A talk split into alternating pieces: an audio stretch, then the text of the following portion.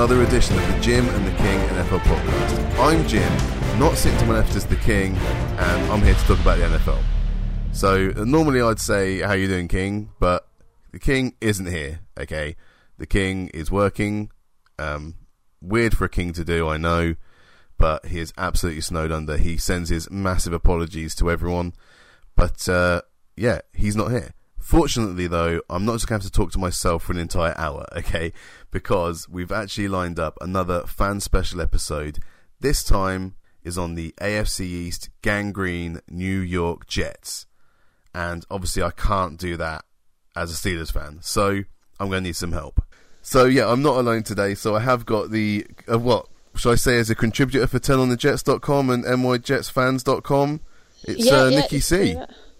Hello, How are you doing? I'm good, thank you very much. Nice to speak to you. Thank you so Nice much for filling in today. You weren't supposed to just be a That's fill in. That's all right. I'll, um, that's that's the Jets all over, isn't it? Yeah. it's really nice to get a proper fan on. And, you know, obviously I'm a Steelers fan. The King's a Chargers fan. So I don't know what he's going to be a fan of next season. But uh, it's good to, to get an insight from, from the other teams. We've already had uh, a Raiders fan and a Packers fan through uh, last season, but we're trying to knock them off. And so, as someone who actually does do a bit of writing for, for the Jets, I think hopefully you're pretty well placed there, Nikki, to give us some insight into what it's like to be a Jets fan. Yeah, yeah. I think, uh, especially the last few years, I've got myself quite in deep with finding out about the Jets and writing about the Jets and just generally being a huge Jets fan. So hopefully, can uh, share a bit of that with you. Excellent. Well, then the first question obviously has to be why, Nikki, did you pick the New York Jets out of all 32 NFL teams? Why the Jets? Um, well, it clearly wasn't because of their long-running uh, success, but um, no, um, it sounds really cheesy, but I, I love New York, and it comes from that. Um, I um, obviously the two teams in New York Yeah. um, in 2010 um, went to New York, um, tried to get tickets for a pre-season game, um, not knowing anything about the NFL, Mhm. and emailed the Jets, emailed the Giants, so they were playing each other, and the Jets were really helpful getting me tickets or helping me sort of guide me to get tickets. So I thought, right, I'll be a Jets fan then, and that's that's as simple as that. Oh, that's and nice. it's kind of gone from there. Yeah, and it was a Jets home game. Um, it was um, 2010, so it was you know they were having a reasonably good time. Uh, Mark Sanchez as a quarterback, Rex Ryan was the uh, head coach, and it was all quite exciting. And uh, yeah, we had Fireman Ed at the time, who was the sort of super fan that did the, led the Jets chant, and so it was kind of a combination of all those things um, that kind of made me a Jets fan. Wow, okay. Yeah. Mark Sanchez made you a Jets fan. I wouldn't have. Well, I wouldn't. I wouldn't go that far. but he happened to be there at the time. Uh, Okay. but it was a time when things were going, you know, as well as they have been in recent years. So They were getting yeah. back to back AFC championship games, wasn't it? Yeah, That was the yeah, just there. off that, and uh, yeah, it was all all quite positive, and uh, yeah, and it was just being there in the stadium. It was the, actually the first ever game at MetLife, even though it was a pre-season game. Yes. So it was quite exciting, and uh, you know that was my first experience of the NFL live. So uh, Wow. so it was kind of yeah, all those things together. because yeah, if you when you look back at the the Jets' history, they, I mean, they they're one of the the only two teams that share a ground. I mean, obviously, Yep. LA is going to do the same thing in the next couple of years, but they've been sharing this ground since, like you said, 2010. Um, yeah, well, in fact, but before that, they shared uh, the Giant Stadium um, next door for quite some time as well. So since 1984, I think they moved to Meadowlands. But that was Yeah. the Giant Stadium, and so it always kind of looked like the Jets were just renting, didn't they? They had to kind of cover over some of the um, decorations when it was a Jets game, and had to work Uh-huh. around Giants games. So it's Yeah, kind of I nice mean- that they've got equal billing now. Yeah, I mean, it's not. It, I, I, I don't know if you've ever been to the Cowboy Stadium and you go around there. I've done the tour there. You go around there and it's so, it's so Cowboys and it's so you know the fans love it. Whereas I don't think fans of either team love MetLife. It's quite a. It, it doesn't have a great deal of personality as a stadium. Yeah, um, and they do a great job of switching the, the around. You know, it everything changes, so all the lighting becomes green or blue, and they change the shop round. You know, and they can do that within hours. It's it's really impressive, but it is a little bit lifeless because of it. Um, you know, the, the the seats aren't a particular colour, and you know, just little things like that that make it your your team stadium. I think MetLife isn't the most popular with the fans. I have to say. Mm. But at least, uh, at least with the Meadowlands, it was red and blue seating, wasn't it? Yeah, From 1984. yeah, yeah. So, um, okay, let, us go back then right to the very beginning. Just brief. Let's go all the way back in time to 1959 when the, the Jets were established. They weren't obviously called the Jets in their first season. No, the Titans. The Titans of New New York. York. They are very cool throwbacks, which I very much want to get hold of. I do love the reason though, just because Titans are bigger than Giants. So it's was just straight out the gate. We know we've got to be the noisy neighbour. Yeah, yeah. But at least you know Jets can crash into Giants. Maybe I don't know. thinking. But yeah, yeah, no, and uh, obviously you know they became the Jets not that long afterwards. And, Yeah, uh, it was uh, 63 they became the Jets and moved to Yeah. Shea Stadium in 64. So that's Yeah. it was because they moved to near LaGuardia, wasn't it? They changed the name to the Jets. Uh huh. Yeah, yeah, and then obviously ended up in Jersey in the uh, that was in the eighties with Yeah. the uh, in the Meadowlands. So it's, but I'm I'm glad they they kept the New York. Didn't change. Yeah, they did But, have a bit of a bit of backlash when they did move out there, but you know, needs Yeah. must, and, and Shea Stadium was falling into disrepair. Um, yep, definitely. Polo Grounds was no better before that as well. It was like a baseball ground, I think. Yeah, and I think that's the that's part of the problem. Well, a lot of the reason a lot of teams end up moving historically, just because you know the stadiums they need to somewhere bigger, somewhere better, and you know the the area where in New Jersey where it is, there's there's so little. It's all kind of marshlands and stuff. It's perfect place for having you know big sports complexes and so on. So it makes sense. That's where they hide the bodies. Yeah, yeah, maybe they do.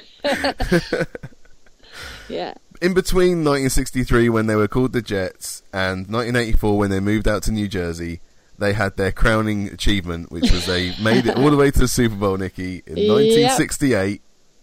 And yep, Super Bowl three. Yeah, I, I like this because as an AFC boy as well, this was the first time that we gave the NFC a bloody nose. Mm. Super Bowl three, it it was, was- the first time it was even called a Super Bowl. Uh huh. And the Baltimore Colts, well, let's look at it. They were 18 point favourite thanks to Vegas before the game. hmm They had a 13 and 1 record. They won 10 in a row.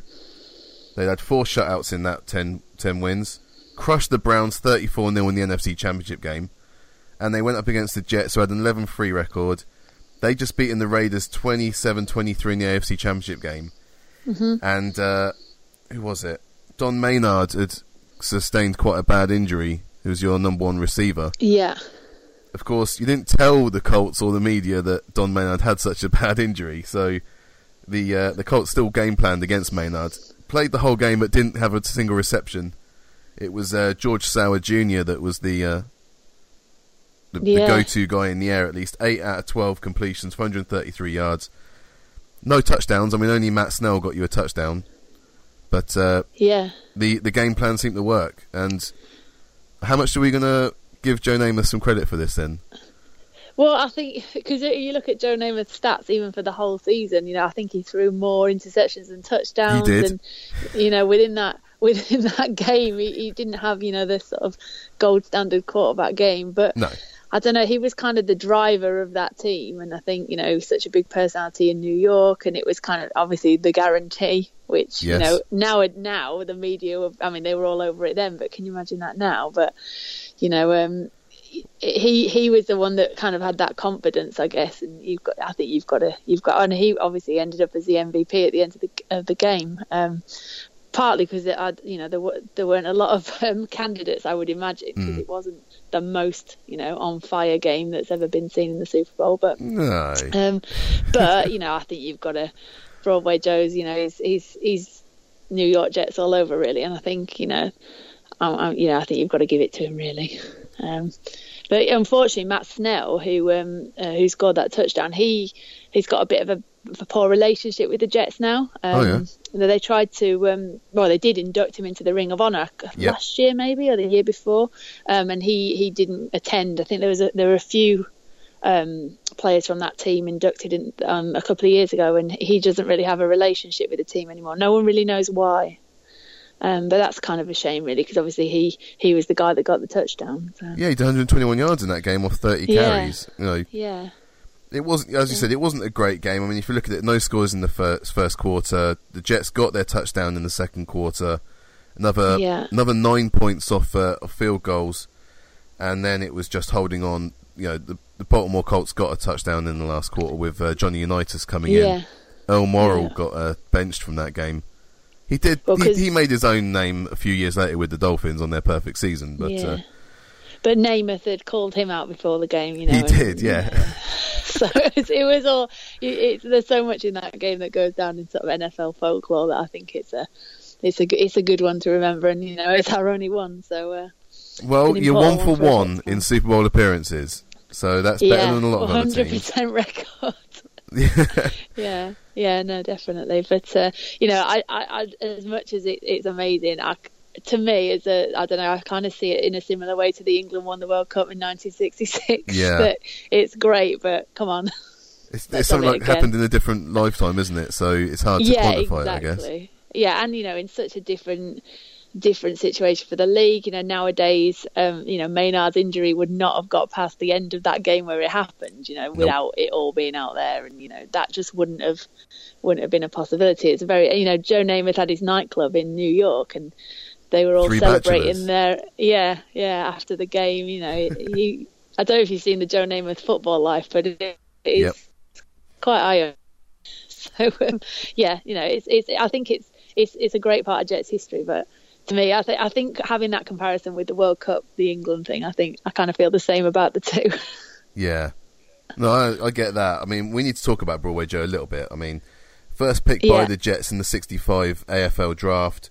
This was when they were still um, aud- aud- auctioning, basically, for players. So Uh-huh. the NFL picked him 12th. It was St. Louis Cardinals uh, drafted him, but he picked the, the Jets because they gave him so much more money. Mm-hmm. Uh, he played for the Jets from 65 to 76. He only missed one game in his first five seasons, but knee injuries. He had four surgeries. Um, you know, it left Yeah. him when he finally got traded out to the Rams. He played four games there uh, in '77 and was subsequently benched. yeah, It was a, that's quite a sad way for him to end that that career, I guess. Really. it's one of those things, isn't it? When you've been at the Yeah. top for so long. I mean, the stats never really helped Joe Namath throughout his entire No. career. He had quite a few few yards, you know, in a few of his seasons. It did start to tail off, but it's like you said, he was one of those players that just being on the field, he what he did g up the rest of the players. And, yeah, definitely. Yeah, uh, you can't really judge him on stats. Well, at least I don't judge him on stats. I think he did more than that. Uh, These intangibles that you can't really judge, and it's a shame. Yeah. It's a shame to see the uh, the problems he had with alcohol. And you know, he was a good-looking guy, I guess. So it, it was easy for him to, to get involved in the New York scene and Yeah, and the acting and all the TV and, movie stuff that he did. yeah, and- yeah, I mean, he still struggles with his, you know, the knee stuff now. I believe, you know, it's it's, it's it was a quite significant problems he was having, and I guess uh, partly the way the game was then, and partly, you know, the medical support that there is now. You know, maybe that Yeah. wouldn't have been such a problem nowadays. But I, you know, you can't you can't knock him for what he's done, not what he's done for the, you know, the for NFL in general and for the Jets. You know, he's such a important important part of that the history of the team and you know he still he still supports the team he's quite active on twitter and you know he, you know saying what he thinks and you know turns up to a lot of events and so on so he's still very much you know the face of the new york jets history i think he's definitely turned the corner in his life, and um, it's good to see that as well. yeah Um, yeah, so let's let's look at some of the other best players then you've had because you have had some really good players. You've got four players in the Hall of Fame. uh-huh Do you reckon you can name them? can i name them Can you know, how name- many? curtis how many reckon you can martin name? curtis martin Yes. um yes uh, john riggins played for the jets Yeah. I mean, if we cut, take, counting anyone that played for the Jets, we've got LT Yep. now this year. Yep. Brett Favre played Yep. for the Jets. Any more players? I don't know. Oh, Going back, maybe. I think we've got, um, and then Weeb Ewbanks in as a contributor. I know that, but uh, yeah, anyone else? Maynard and Yes. Namath, obviously. Yeah. Um, are we there? That's six. I think you've got there with Namath. So there's two. I I understand how- why you wouldn't get these last two because they weren't really Jets. Um, Art Monk played for you in '94 and Ronnie Lott in '93 and '94. Ah, of course, yeah. so no, there you go. But I mean, there's some really good players there. I mean, Yeah. let's look at. I mean, how much do you know about Curtis Martin? How much did you watch him or look back on his career? I mean, he because was. Yeah, yeah. he was a he pickup was from the Patriots, before- wasn't he?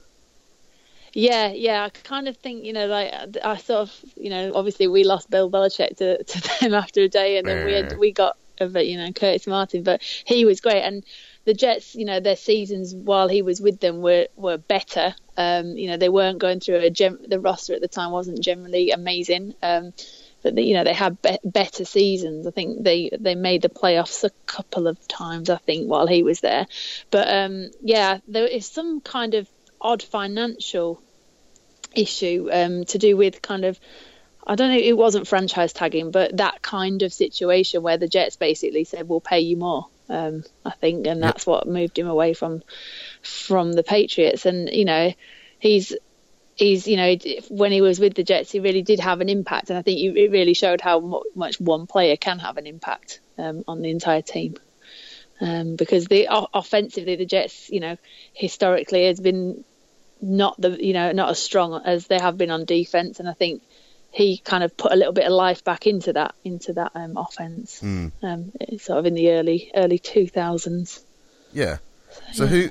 I've, I've forgot to ask you really because we talked about why the Jets, but do you have like a favourite Jets player then out of your time watching it? And is there is there someone you've kind of latched onto as like that's the player that I really enjoy watching? Well, sadly enough, my my favourite Jets player is well was Nick Mangold until what two days ago, um, which I'm still quite upset about. Yeah. Um, and yeah, um, I mean, when I first started watching the Jets, I really uh, LaDainian Tomlinson was with them, and, and he is one mm. of my one of my favourite players in general. He's I really King's like running player. backs. I really like watching. Well, is it? Yeah. I really like watching running backs.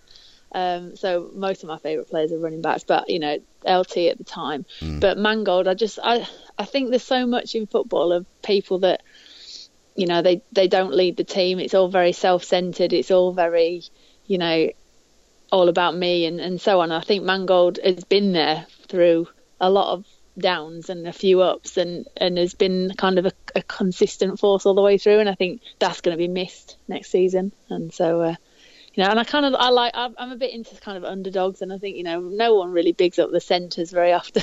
it's so important. so uh, yeah, I'm I, I, I was a big fan of Nick Mangold. I mean, what a solid uh, pick that was. The number 29 pick in the 2006 draft. Yeah. He's played 11 seasons, 164 games for you. Um, yeah. And the, you know the ankle injury limited him to just eight games this year, but he's been a four-time Pro Bowler, two-time All-Pro. Uh, yeah. And I guess you know you can only just wish him well with no, I guess he's going to go somewhere else for a couple of years, maybe. Yeah, I read somewhere that some, someone talking about the Chargers. Um, that, that that he might fit there, um, and you'll get you know whoever gets him will get a couple of good years out of him because yeah. apart from that ankle injury, he has been so consistent. I mean, we drafted him at the same time as um, D'Brickashaw Ferguson, who obviously retired last season, mm-hmm. and um, you know the two of them together. I mean, the offensive line was as good as it's been in a very long time, and you know last season it wasn't great this season is gonna, you know, it's it's with the loss of obviously lost Brick and then Mangold, it's it's definitely weakened. We've also let go um, both of our tackles, so uh, it's a complete rebuild on the on the O line. So the, I think the idea isn't it to bring Wesley Johnson from left guard to centre. Yeah, I mean he he um, backed up um, for Mangold when he was out last last year, and he he did all right. I mean, there's I think the Jets have got a lot of issues all over the place, but at the moment, but you know I think the whole thing looks like it's we're getting the young younger guys in and almost starting again. So yeah, we'll see how Johnson goes. But we haven't got um, we've got a, I think we're all right in, at the guards, but um, tackles we're we're struggling for, let's right. say, and and it's it's one of the worst uh, classes in the draft and in free agency for tackles in several years apparently. so ah. it's not the best timing. I'm um, sure we'll have to look yeah. at what's coming out of the combine for uh, potential tackles and guards. Yeah, definitely. I mean, I don't think many of the analysts at the moment have got the Jets taking any any tackles in the first round, just because there really isn't a lot a lot there. And you know, in free agency, you've got um, what's he called, Okung from yeah. uh, Denver, um, Riley, but neither. You know, I mean, he was plagued by injury last year, Okung. So we'll yeah. see. So it's all a bit up in the air on the line. So let's talk about another player that's probably on his way out. And the number 14 pick of the 2007 draft, Darrelle Revis. Yep. Um, eight seasons with the Jets in total. There was a bit of a gap. Mm-hmm. We and got a ring somewhere else. Um, But for the I don't Jets, know where that was. No, I don't know.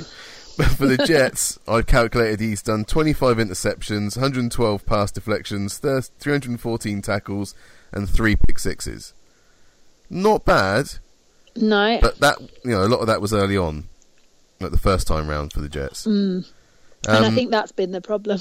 Yeah, he didn't have a great last season, did he? Really, and then his uh, his exploits in Pittsburgh have kind of nailed him to not get re-signed, I guess. Yeah, I think it's a real shame actually because for you know one thing you can definitely say about Revis over the years is that he he's kind of he's kept it you know on the field. He's kept it clean off the field and you know Yeah. he's always chased the money. And I, I, I don't know if you remember the hard knocks in uh, 2010 half of that was about Rex Ryan meeting Revis at random. Um I don't know, diners along some sort of highway to try and figure out because he was basically holding out Yeah, um, and I think it's always been about the money for Revis, and that's why I think he went to he went well. He went to it was Tampa. Tampa Bay, wasn't it? Yep. Um, and then you know moved around a bit. Um, and obviously, when he wanted to come back to the Jets, it was kind of like our boy's coming home. Let's throw some money at him, and it maybe didn't work out quite as well as we wanted yeah. to. You brought back Antonio Cromartie at the same time, and I never really rated Cromartie, so it was kind of weird that you brought back two aging cornerbacks. Yeah, I mean, I, I, was quite a fan of Crow. I quite liked him um, and his many multiple children, but um, Yes, but but um, yeah, I mean, it was pretty quickly clear that he wasn't anywhere near where he was before, and you know, he he got uh, released, I think, partway through the year. yeah, Um, but you know, Revis wasn't bad last year, uh, 2015-16, but you know, in the the season that's just gone, he just wasn't the same. He's lost a bit of the pace, and you know, he's getting torched by people that you wouldn't necessarily expect him to be. I mean, it was it uh, DeAndre Hopkins had him in the that Houston game, and that was the first time where we all went, "Ooh," yeah. I mean, you know. And, Hopkins yeah. is is a really legit receiver as well. I mean, yeah, maybe a few years ago Revis would have shut him down still, but yeah, yeah, it's it's but- kind of a it's like you see with a, a QB drop off, isn't it? I suppose this season they don't yeah, tail off; they just completely drop off, and it would be different if Revis was saying, "Oh, it's just a blip," or "I'm still in a good place mentally," but what he was coming out with was kind of toxic for the team, wasn't it? It didn't couldn't have helped. Yeah, and I think that's why I'm was such a big fan of Nick Mangold because he was there through all that and still managed to kind of back up the team and be, you know, the the leader that he needed to be. Whereas Revis last year looked like he'd had enough. Yeah, Which, you know, it's understandable if you're frustrated. You've you've been at this certain, you know, position in your career that you can't perform at that level anymore, and all these young guys are coming through and you know running past you, but at the end of the day, you're the you know you're being paid a lot and you're the veteran guy. You, I think you know everyone expected a bit more from him in that respect last year. And then obviously what's happened in Pittsburgh is a, is a real shame. Now, I personally, I kind of don't think that. I think there's more to it. You know, um, I actually know somebody who has a story that where um, she met Revis in a, um, the lobby of a hotel and asked for a photo, and he said, "You know, could you not do that because." Um, you know, it doesn't look good, and it- you know, people start questioning, and and obviously she she she just said, oh, you know, okay, um, thanks, you know, and they had a quick chat, and and that was, and he signed something, and that was that was fine, and I think he is quite, he's always been quite, you know, worried about people videoing him and and so on. So I do think there might be more to the story than than than what's come out, but unfortunately, he's the man that's paid millions to to not behave like that. So. yeah. He's got a lot so- of guaranteed money coming his way if they were to keep him, and Yeah. Hmm, Yeah, I don't know. I, I, I, I mean, to be honest, there was, before that happened, there was talk of him, and there was talk of him moving to safety, and you know, all that that kind of thing. That the standard, you know, your cornerback's declining, let's move him to safety or try him at safety. But I, I wonder whether this might be the nail in the coffin because what the Jets don't need is any more drama because it's it's been a circus enough over the last few years and the last you know the last couple of years of trying to settle it down a little bit under um, Todd Bowles. But yeah, yeah, yeah. No drama, please. no drama, please. We're Jets fans. You've had enough. We've had enough. You've moved Rex Ryan on. You shouldn't be having any more drama now. Come on. Yeah, well, yeah, we've still got Geno Smith, so anything's possible. Well, for now, I guess he'll For be on his way out, won't he? Soon. Although yeah, hopefully. we'll talk about the current roster in a few minutes, I guess. Yeah. Let's think then. We've talked about some of your best players then, so people like Joe Namath and Curtis Martin and, and Mhm. LT and John Riggins. Yeah. But uh, how about your worst players then, Nikki? I mean, obviously, you know, it's it's not easy to pick a bad player for the Jets, but who do you reckon was the, the who do you reckon was the worst player ever to play for the Jets? Oh, the worst like ever. To, obviously, Ever, you know, on the whole, my my sort of general uh, general stuff is more recent. I mean, Yep. we've we've had some very poor high draft picks in recent years. Um, Yeah. Kyle Wilson. oh, um, okay.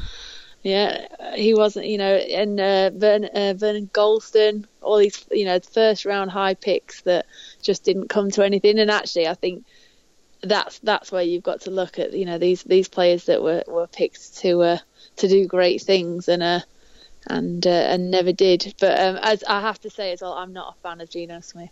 I, I kind No? of cringe. No, no. And there are lots of Jets fans that really still rate him and, and, and you know think yeah, you know maybe he didn't get the right support or you know the right Yeah. coach. But I just no.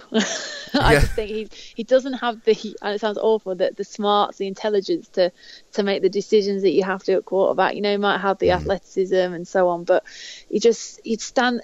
I used to say it was a bit like watching Tim Henman playing at Wimbledon Okay. because you, you you you knew he'd sort of get there sort of, but you knew he was going to mess it up in the end. and and and that was I kind of felt that sort of nervousness watching Geno Smith, and uh, yeah, I, I I would say in recent years he he's one of the worst players we've had. I think he went through a couple of games where he played okay, didn't he? And I think Yeah, when you, when you're looking at some of your QBs you've had over the last few years, that's enough reason for some Jets fans to, to feel enthusiastic. But yeah, I think you're right, and you know, very few QBs get smacked out by their own teammates in the locker room. yeah. There's- there's got to be something going on there. yeah, um, I just yeah, I, I just think he didn't quite have the the the the, ment- the right mentality and the right kind of intelligence needed to to lead an NFL team, especially one in New York with the media he, the he way was expected are. to be drafted earlier in his mind. I think at least he was expecting to be an early first pick, wasn't he? yeah, And then Yeah. you kind of had to sneak up to get him. Um, was it late in the first? or Was it early second? It was early second, round, second it? second round, yeah, That's right. pick. That's right. But, I mean, I mean, generally, the uh, the 2012 draft class. Um, I believe Antonio Allen may be back on. I think he's on injured reserve. But at the start of last year, they released the last of the 2012 draft class, which is terrible Wow. to have no one left from an entire draft class. yeah. Um, it's pretty shocking. Um, so yeah, I think you know, just it, there's been a lot of bad picks recently, and I think that's where where the where some of the problems have lied because you can't you get to the point where we're at now where you're getting rid of the veterans and there's not much not much to come through. Yeah, it's, it's interesting you mentioned Vernon Gholston as well because he was you know, relatively recent. 2008, he was the number six pick for you. Yeah, He was voted the worst Jets player ever. yeah, Actually, started outside linebacker, managed three seasons, 24 solo tackles, but he didn't record a sack or an interception or a pass deflection. And they moved him into defensive end for the last season. So how did he manage? Uh, that's almost impossible not to at least touch someone when they fell over. That's, it's quite incredible. Yeah, and, and you know it's that it's that typical draft bust, isn't it? But Yeah. I mean, Kyle Wilson was was similar. You know, he was t- well, he was the 29th overall pick, but still, it's that kind of. It, I think fans hold him up as we need to not pick anyone like him again. um, you know, because there's just just error mistakes after mistakes in, in, in some of the choices. So, Or picking uh, Mike yeah. Nugent with your first pick in uh, Yeah. 2005. You gave up your first round pick for, for a Raiders tight end and then picked a, a kicker, your, your first actual pick. Yeah, yeah. I mean, he's not a bad kicker, but you just don't pick him that high. no, well, Same thing with uh, Kyle Brady, wasn't it, in 95? You missed Warren Sapp to pick up a, a tight end that didn't do anything outside Oh, of I, you know that, and y- there's all these could have been. I mean, we could have had Dak Prescott this year, and we took Christian. A lot of people could have had Dak Prescott. but who who knew at the time? I mean, I wasn't that impressed with the uh, Christian Hackenberg pick, but I don't think anyone would have gone. Well, we should have taken Dak Prescott at the Yeah. time. But um, you know, there's there's all so many opportunities to say things like that, but I think there has been some rather um, dubious choices, and you, you, you you then have nothing to fall back on. You know, you look at teams who draft really well, hmm and and you know they've they've got they've got these people, and and you know the Jets seem to be losing losing more of their draft picks than than keeping them. So, Yeah. Yeah. Okay. right. Well, positive. That's yeah, exactly. So that was the that was kind of all the past and up to the present. So let's have a let's have a look at the the current team then. But before Yep. we do that, how about we talk about some rivalries then, Nikki? So out of all the other 31 teams in the NFL, Uh huh. which team is it or which teams is it that the Jets fans really can't stomach? Um, the Patriots. Oh, okay, Yeah. yeah. Um, basically, anyone in the AFC East. Um, the Patriots. Yeah. I mean, it's interesting. I've got friends that travel to a lot of games in um, oh, a lot of road games, and and a couple of my friends that go, they went to San Francisco last year. They you know they went all over. They won't go to Foxborough. They're like, I'm not going there. No. Um, you know, it doesn't they look too inviting there to be honest. but- no, but there is um, that rivalry, obviously, because the the Patriots have had that, you know, the dominance, just not only in the AFC East, but just generally, uh, you know, across the league. Um, Yeah. There's that, you know, but apart from the Patriots, I'd, I'd say between the Dolphins and the Bills, I think it's pretty close. I'd say probably the Dolphins. I think um, there's quite a lot of animosity there. Um, Right.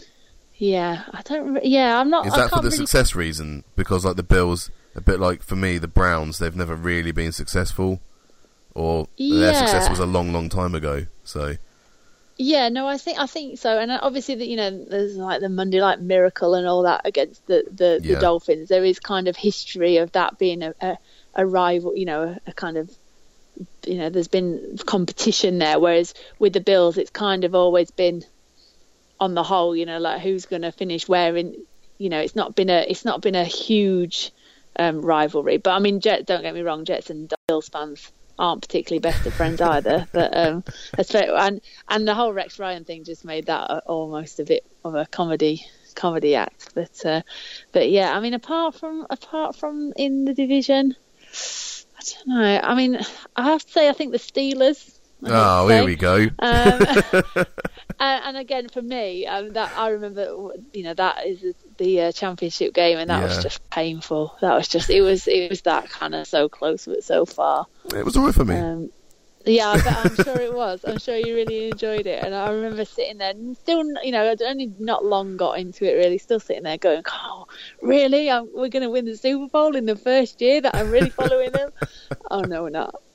So, no, no, um, there's been plenty of years for all of us, Yeah. apart from Patriots fans, where it's uh, it's painful. But Yeah, um, so but yeah, no, I think that I mean it's interesting because people assume, especially um, a lot of people I've spoken to here, that we hate the Giants, and I think there's kind of a friendly rivalry between the Jets and the Giants. okay, Um, but because it's not a competitive rivalry, because you know you meet once every four years, it's it's not kind of as kind there's there's less hatred in it than there is of the um, of the Patriots and the it's more of a kind of from my from my experience of it, it's more of a kind of banter based yeah, um, rivalry really because it, it's not based on you know competition really. I think obviously if it got to the Super Bowl that would be a bit different, but um, you know the chances that we play every year in the pre-season, yes, but you know that they call it the Snoopy Bowl. Um, I think the, the, every time I've been a couple of times, the Giants always seem to win. I think we've won a few, but you know it's the third game of the of the preseason, which is is the one obviously you do get to see the starters and they so do on, but finally it's come still out, don't they? Yeah, it's still not really, you know, an important bit of competition. So it's more like friendly rivalry, I'd say. It's interesting you you bring up the Patriots because out of all the teams, the Jets have done more to help the Patriots than many. I mean, you Yeah. basically made Tom Brady when you injured Drew, Drew Bledsoe. Oh, thank you, thanks. Thanks, yeah. um, Bill Parcells, you know, he was the one that you, you brought over, but then Belichick goes the other way. yeah, So you know, it's Yeah. it's mostly your fault. I don't know, you know, right. Yeah, thanks for that. yeah, I mean, got to blame I someone, think it, we? there is there is a lot of linked issue there, obviously, and I, I just think, and I, I know a lot of Patriots fans would say it's jealousy. Um, that you They know, say a lot of they- things. Yeah, they do. Um, but I, I, I think as well, we we always, no matter what's going on, we and we always seem to play the Patriots well, um, and it's usually a competitive game. I mean, we obviously lost both last year, but you know, re- in recent years, we've not done too badly against them, even even if you know we've lost. And I think it's because there is something in that rivalry about you know we. It's it's a it's very annoying. It's, it can't be easy being in the AFC East. It's difficult enough being in the bloody AFC, and having Yeah, known you have to face them. And uh, this season was no different. Uh, And they, was our yeah, worst they, game of the season. Yeah, and that's the thing, and they they come, they seem to. I mean, you know, as much as it's a rivalry, you can't you can't you know take it away from Belichick and Brady what they do. You know, No. they manage to find these players that other teams have you know put to one side or can't deal with, and they get them in there, and you know they they make it good, and you can't you can't knock them for that. As as frustrating as it is to have to face them every year. So They absolutely do pick up uh, players that other people have uh, discarded. Yeah, I think while we're there, actually, Nikki, let's take a break from the Jets just very briefly because yep, something that um, we've been doing the last couple of weeks is actually doing a bit of a felony watch. okay, And uh, so we need to look at some players here that over the last seven days have been very naughty. Felony watch. I don't know if you've been keeping up on this. A couple, yeah. See see what I can uh, see what I can do. This week it wasn't Darrelle Revis in the news, No, but a Ravens. It had to be a Ravens player eventually. The safety Matt Elam. He got caught this is with the drugs uh, one, isn't it? 126 grams of marijuana, three grams of Yeah. oxycodone in his car, and pulled Yeah. over for reckless driving. So I don't know if you read into this, but apparently he was driving all over the bloody road on the motorway, almost ran into the cops, and then they pulled him over. They could smell someone smoking a joint in the car, and one of his mates had an unregistered weapon as well. So, well done, Matt Elam. You've just been released as a free agent, and uh, you'll stay Yeah. that way, I think. Uh, yeah, well, that's the thing, and I, I think I heard that he was kind of potentially could have been due a little bit of money, but you know, Yes. that that um that's not going to happen now, and and it, it's just that you know the fact that he had so much you know with him, he that wasn't for his own personal use at that at that time, and uh, yeah, it's uh it's just it, it blows my mind every year. You know, I, I I work in a school and.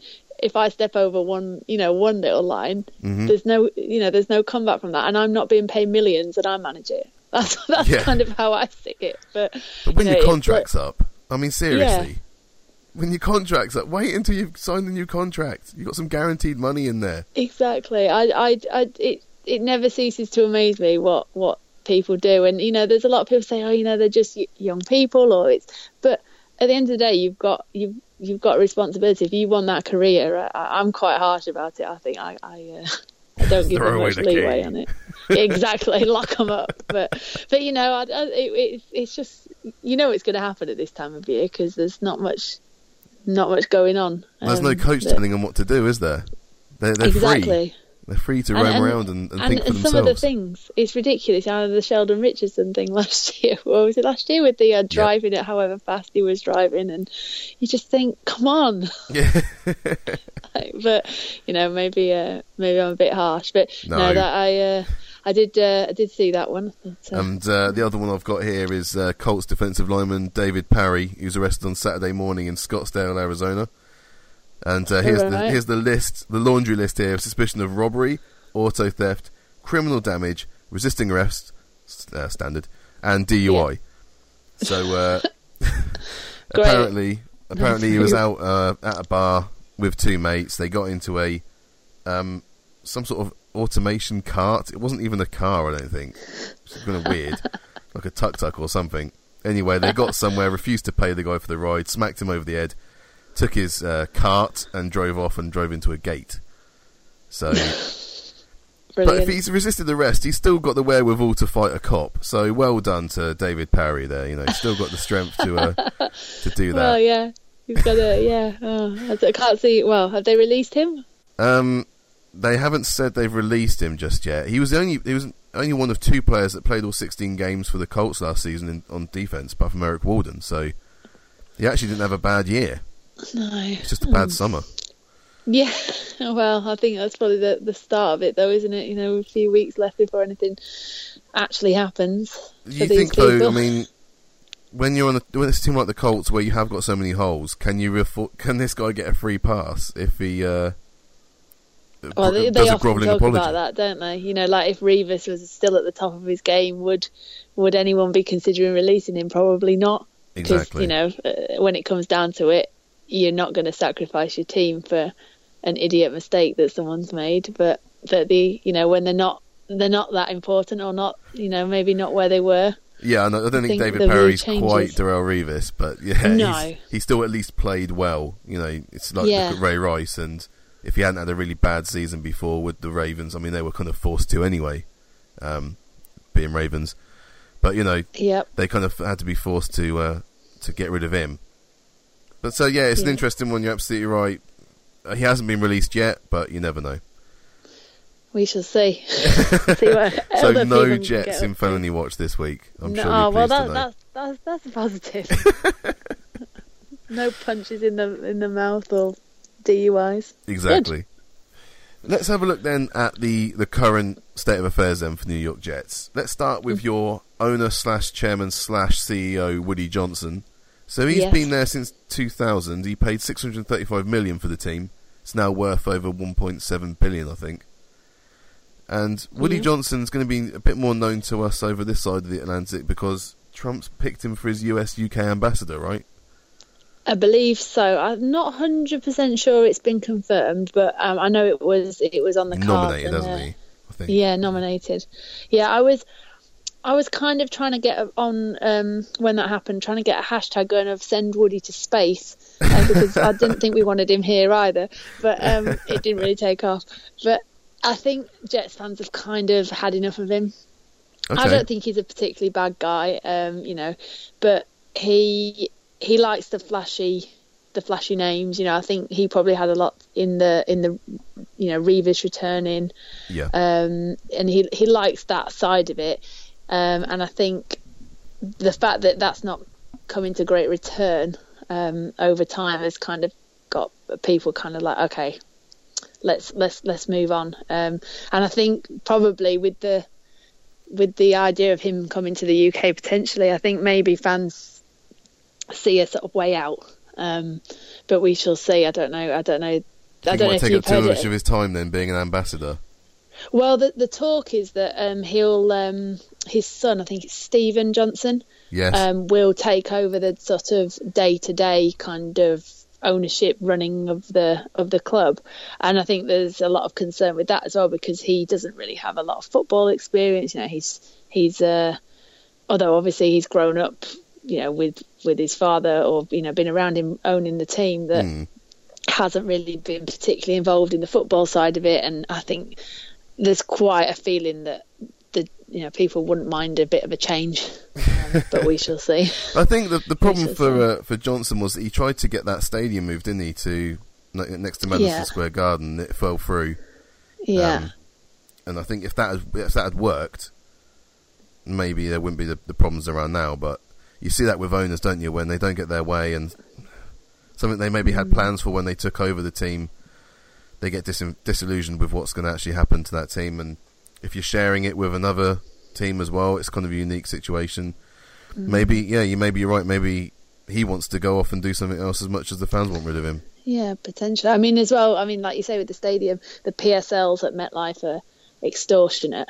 Yeah, um, and you know people don't like having to pay that as well as their seat price, which is also you know their ticket price, which is also expensive.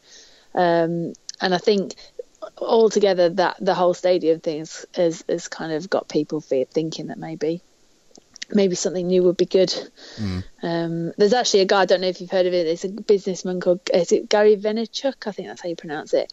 Who is all his his since being a child has always wanted to own the New York Jets. I think he came to America um, um, as an immigrant from I want to say Poland, somewhere like that. With you know, this family had no money, and he's basically made himself into this kind of multi-million okay. billionaire.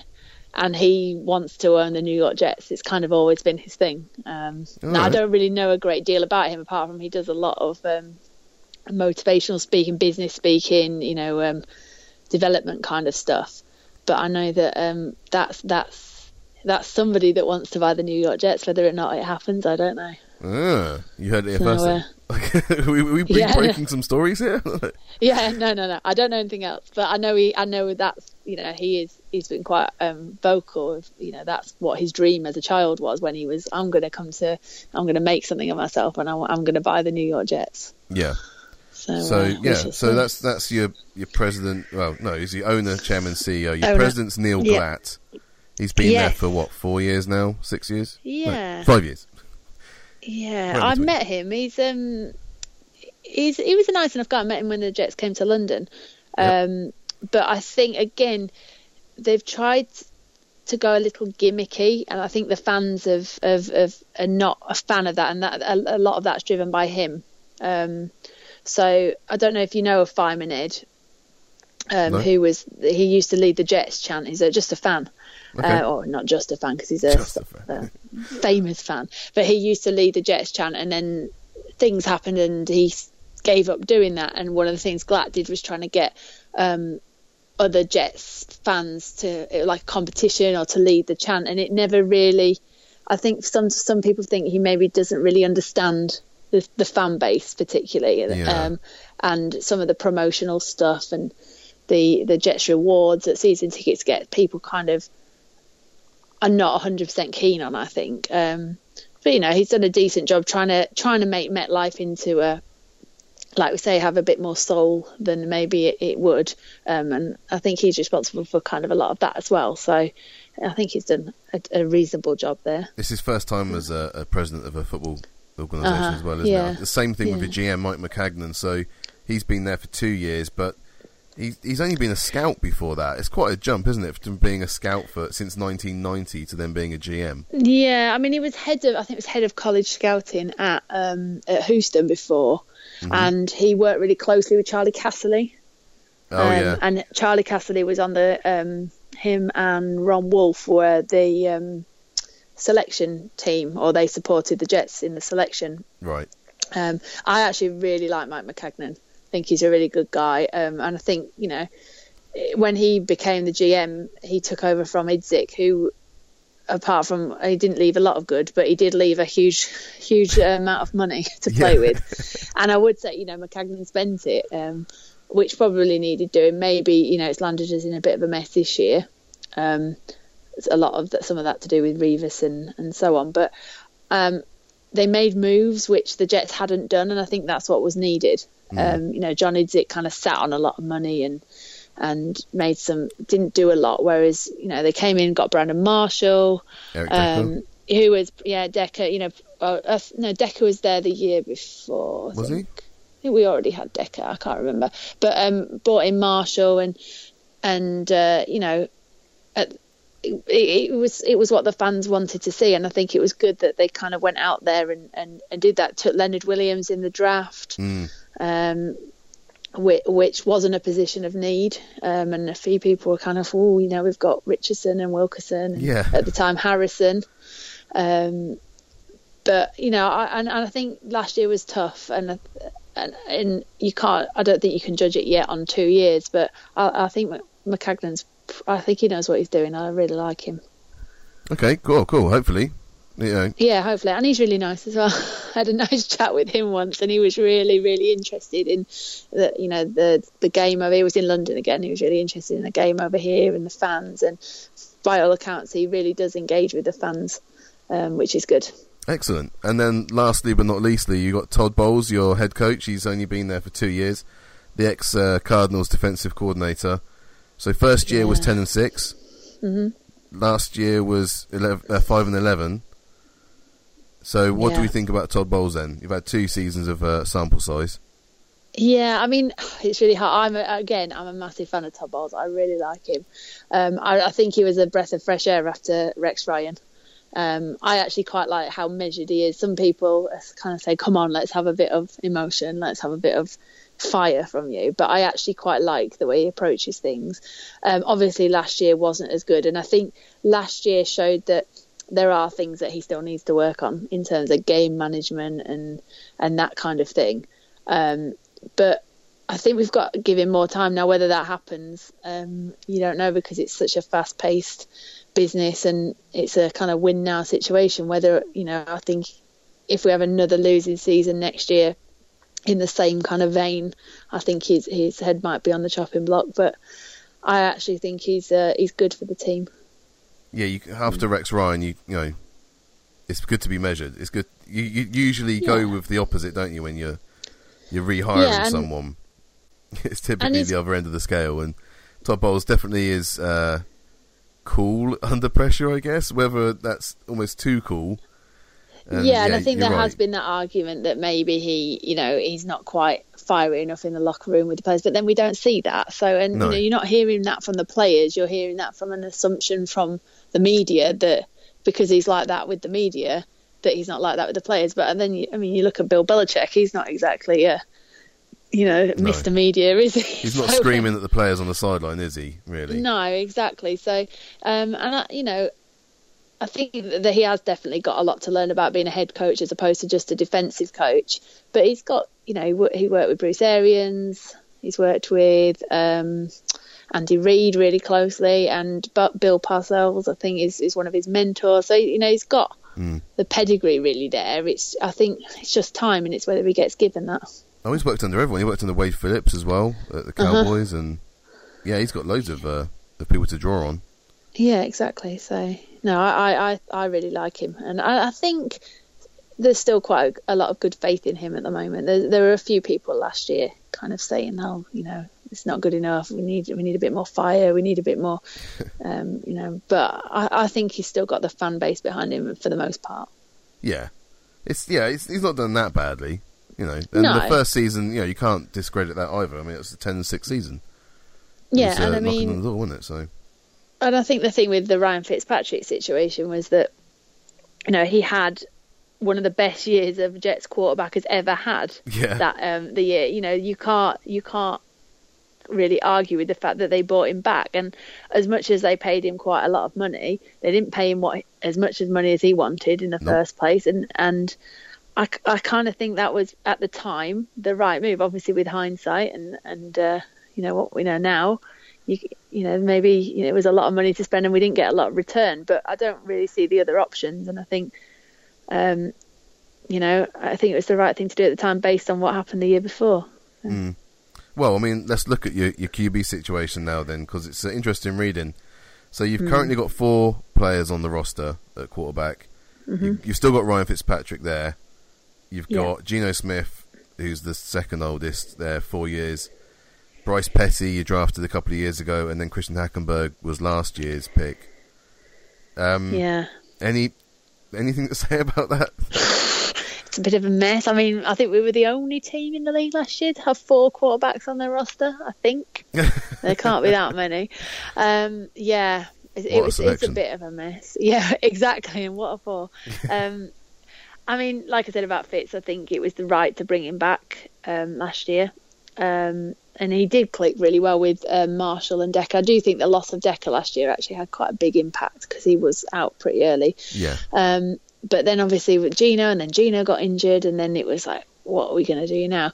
Um, Petty, is, I, I do quite like Petty, but I don't think he's going to come to any more than he has. I think he, he'll be, you know, he might be a backup, but yeah. he, he's just not quite got it. And and Hackenberg, we just have to see. I, I think he had a really good one, really good year, two really good years at college, and then went downhill from there. So I think it's whether or not we can get. I think our quarterback coach is. I Can't remember who is. We got a new quarterback coach. Um, who has worked with um, I think Jay Cutler before, which is a little concerning. um, Oh, I but- tried not to laugh. I'm sorry. yeah, I mean he's one of the names that's been bandied around, obviously because we have Brandon Marshall and Oh yeah. and so on. I, I just I don't know. I think we need to see more of Hackenberg. Um, but they're going to have to do something. So whether that they're going to have to pick up a free agent because I mean Fitz will be out, I'm sure, and Yeah. Geno. Um, so yeah, I mean it's slim pickings. Well, that does then Um, bring up the old Romo and Cutler situation, doesn't it? They are Yeah. they are heading for free agency, and someone's going to pay them. And Yeah, and I mean it's hard because I, I you know Tony Romo's great, but he's he's like made out of porcelain He at the is. moment, you know, and you can't be paying some someone a lot of money and then then that's it again. You're back to Christian Hackenberg and Bryce Petty or whoever it happens to be. Um, Cutler, I just, I just, it feels a little bit painful that that might happen, um, and I, I don't know whether you know he's so. I mean, he's injury prone recently, but also massively inconsistent. I mean, you're getting benched by the Bears. Mm-hmm. Um, it's not, it's not exactly the best, you know, what we want. But then no, again, Brian has, Hoyer played better than him last season. well, so- and he's another name that's been suggested. You know, do the Jets take Hoyer for a year because at least he can move an offense? But you're like, well, yeah, we've got to do something though. So I don't know. I don't know who it'll be, but I don't think it's going to be anyone that's going to make everyone cheer and, Well. and be happy about it. It's because you're not even that high up on the draft listing. So there are a lot of teams um, higher up in the draft that are going to be looking for a quarterback. Yeah, I mean Yeah. we're six, but my, even um, Mike Mayock's been saying that the Jets shouldn't take a quarterback because he doesn't believe that there's any quarterbacks that should be rated in the top ten. No, no, it's pretty. I mean, it's, it's- pretty thin yeah. this year at, at quarterback. I think they were talking about maybe a running back might be a good idea for, yourselves because Yeah. Matt Forte, well, he's basically gone, isn't he? Yeah, I think so. I mean, but yeah, I mean there's a there's a couple. There's a Fournette, um, the running back, the sort of name been bandied about, but Yep. yeah, I think you know we lost Chris Ivory, but then he's only good for half a year. um, uh, last year, and then um, yeah, I mean Forte's done all right. Um, Bilal Powell actually a last year. one. Um, was, um, and he's actually a draft pick that's you know come to reasonable fruition. I really quite like him. Um, but we keep pick. I think like at the end of last year we picked up about four different running backs. Um, You've got a few. in, yeah, you know, we've got Romar some really Morris random and, uh, ones. Brandon Wild, something. Uh, Khiry Robinson's Yeah. pretty good. Yeah, yeah. So we'll see. I mean, um, I think that's a potential. A, any- a corner would be good. Um, if there's anyone up there that, um, that because I think the secondary is looking a bit slim again. Yeah, Um, you know, with the with with Revis not being what he was, um, and it's looking, I think, to the future.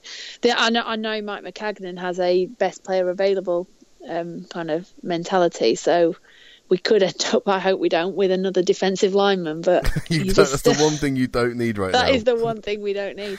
But and again, it, we could we really need tackles, but there's no one ranking up at six. There's a, quite a fair bit of talk about trading out um, Hmm. to to get more picks. I mean, we've just been given an extra third round pick. yes. Um, so whether or not they trade um, number six for for a bit more, I don't know. Mm. But it's I don't think it's as cut and dry. I think last time we were up in the top, sort of in the top ten, it was pretty clear of a couple of people, and then obviously we ended up with um, Leonard Williams, which no one predicted because they thought he was going to go higher. But um, Yeah. I think I think there's so many positions of need. It's difficult to to say at the moment who. Be interesting to see them in the combine though. Well, one player that did work out for you last year was uh, Darron Lee, who we've talked about a few times on the podcast. Um, we picked him in our Defensive Rookie of the Year class, uh, inside linebacker. He's, he's had a really good year. Yeah, I think he has, and I think he's that sort of different sort of linebacker, isn't he? You know, the sort of a bit a bit speedier and a bit, you know, and I, I think he's a little bit like Williams. I think he's probably going to have an even better year this year. Mm. Um, you know, he's he's uh, he's he's he's uh, definitely one that uh, you know that linebacker group is is one we've had problems with um, over the last few years, and I think you know with uh, Demario Davis we had for a little while and he wasn't amazing. So I think yeah, he's definitely one to keep an eye on. Quite like him. But then we are talking about those three defensive ends that you've got there of Mo Wilkerson, Sheldon Richardson, and Leonard Williams. One of them's got to go, haven't they? I mean, you can't Hmm. I think keep paying all three of them. Richardson. Yeah, Which- I think you Richardson's think? gone. Richardson. Richardson. Yeah, I, I just think that um, I mean they were kind of play, playing him as a kind of weird sort of hybrid linebacker at some points last year anyway, um, Yeah. and that he doesn't. I don't know. I think with the off-field issues that he has doesn't help. Um, and yeah, I think in the end last year it was more Mo and, Leonard Williams that were kind of having the bigger impact. It seems that that Richardson hasn't quite got his niche anymore at the Jets. Mm. So um, yeah, I can see him him being on the way out. Which out of I've always kind of preferred Wilkerson over Richardson. I don't really know why. I think maybe it is the off field kind of stuff as well. But Maybe had his nose put out of joint with the extra extra competition potentially. Yeah, and I mean he was um, suspended um, at the start of Leonard Williams' rookie career, and I don't mm-hmm. think that helped. No, don't give the guy um, a way in straight away. Yeah, so. exactly. So, um, so yeah, I mean, because actually he it was all it was all that incident um, with the car and so on, and that happened after the draft, I think. Yeah. And it was kind of like because there were there were a few. Oh, why have they taken this? You know, this guy. We don't need this guy we've got Richardson and Wilson, and then that happened. It's like, oh, okay, fair enough. We've got this guy now. So, so actually, I think I think he's probably the one on the edge um, to go elsewhere, and I don't think we'll get what we would have got for him a couple of years ago just because of you know mm. the off-field stuff. Um, and I'm not sure he's the best in the locker room for the sort of team, you know, team building, team spirit kind of stuff. I think he, he's quite um, he can be a little divisive. So, yeah, a little bit. So, which is a shame because he's a great player. And I mean, he was defensive rookie of the year, wasn't he? Um, yeah. In his rookie season, um, but I think other things have maybe distracted him a little, or I don't know. One other player though, just um, just looking down the roster that I do like for the Jets is Quincy Enunwa. Sec- uh, yes. Two years, but he's he's actually carving out a bit of a name for himself with the absence of Decker and, and Marshall not having a great year last year he does seem to be pretty good. Yeah, I mean, yeah, I mean, he's been he's been there a little while. There's 2000 drafted him in 2014, uh, 13, one of the two, I think. And um, yeah, he's really that last year he had a real breakout year, and and I think um, a bit like Bilal Powell actually, you know, he really stood out last year, and I think sometimes it just takes a little bit of time for those guys to shine through. It takes something like Decker not being there and and so on. And I, yeah, he's definitely one one to hold on to. And we've got a couple of young um, other young uh, um, receivers as well. Um, like Robby Anderson and Jalen Marshall, who you know didn't have great first years, but they mm. they've got a bit. There's something there with them, I think. Um, so it's not that's not too bad of a, a situation going into next year. It's not the worst. No, fingers crossed. Anyway. Yeah. So yeah, if we're if we're wrapping things up, then what's the what's the ideal scenario then for, for the Jets over the next you know twelve to eighteen months? How does the draft go? You know, who who would you like to see picked in the first, or what position would you like to see picked in the first couple of rounds? I think um, I think I'd like to see them go for positions of need. I think maybe um, going for I'd I'd quite like to see um, a corner, I think, um, in in the first round or so, and and also like you say, a running back would be would be good because you know with the quarterback position so uncertain, if you can if you've got a good running game, that's going to help. Mm-hmm. Um, over time, I think I think we need a bit of patience, and I know fans of any sport don't like to be patient, but it is a massive rebuild. Yeah. Um, and I think there's got to be a little bit of realism. Uh, and actually, although people will say, you know, you had that 10 and 6 season, I think the rebuild's been coming longer, uh, you know, before that. Um, that that was just to see a year where things happened to click. But, you know, we've they've been getting older in certain positions and and also you know the quarterback problems have been long you know long in the making and mm. i think it's probably coming to the head and it needs it needs to kind of be taken down and almost started again really yeah. um so i think i think that's where i see it which is not popular you know not what people want to see but especially if you're paying an awful lot of money to watch it every week um but i think for the long term hopefully we'll, we'll be able to draft some good players pick up some some decent free agents and kind of um, you know take the young talent that we have got. You know, people like Lorenzo Mauldin. I really like him. Um, mm-hmm. Um, I think he's he's um, you know we've got to keep hold of these guys and and develop them so that so that you can you know build from within rather than constantly having to be you know almost patching up patching up um, problems. Yeah. So yeah. I think that's where we're at.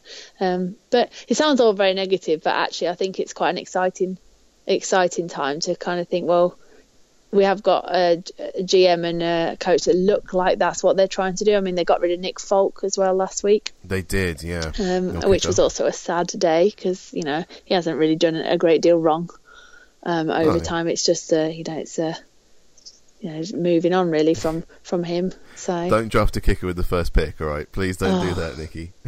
I hope not. Well, didn't was it Tampa Bay last year went for one in the third, Aguayo. second, Second third, round. second round, and you just everyone went. At that. Yeah, and that. Yeah, I don't think we'll be taking a kicker. Well, you know, Tampa are stacked at every position, so they, you know, just take a kicker. obviously. yeah, obviously, it's almost like they were playing fantasy football really badly when when you're going to draft a kicker that high. yes. Just But, yeah. yeah. just punch out all the time. But uh, yeah. Yeah. So But, Nikki, yeah, where can people get hold of you if they want to contact you? Um, on Twitter, Yep. um, at NYCH 1983. Excellent. And they can check out all of your articles and things like that. There'll be links to Yeah, Turn on the Jets and um, NFL Girl UK as well. I write for. oh, So yeah, Liz, I write for her as well, um, along with lots of other British fans. Well, if you ever want to post anything on jimtheking.com, you're more than welcome to. We'll gladly Oh. host anything you want to put up against Oh, about the Jets or anything much. else. Okay, yeah, I'll take. I may take you up on that one. Excellent. Sounds good. Thanks very much, Nikki. No problem. Thank you very much.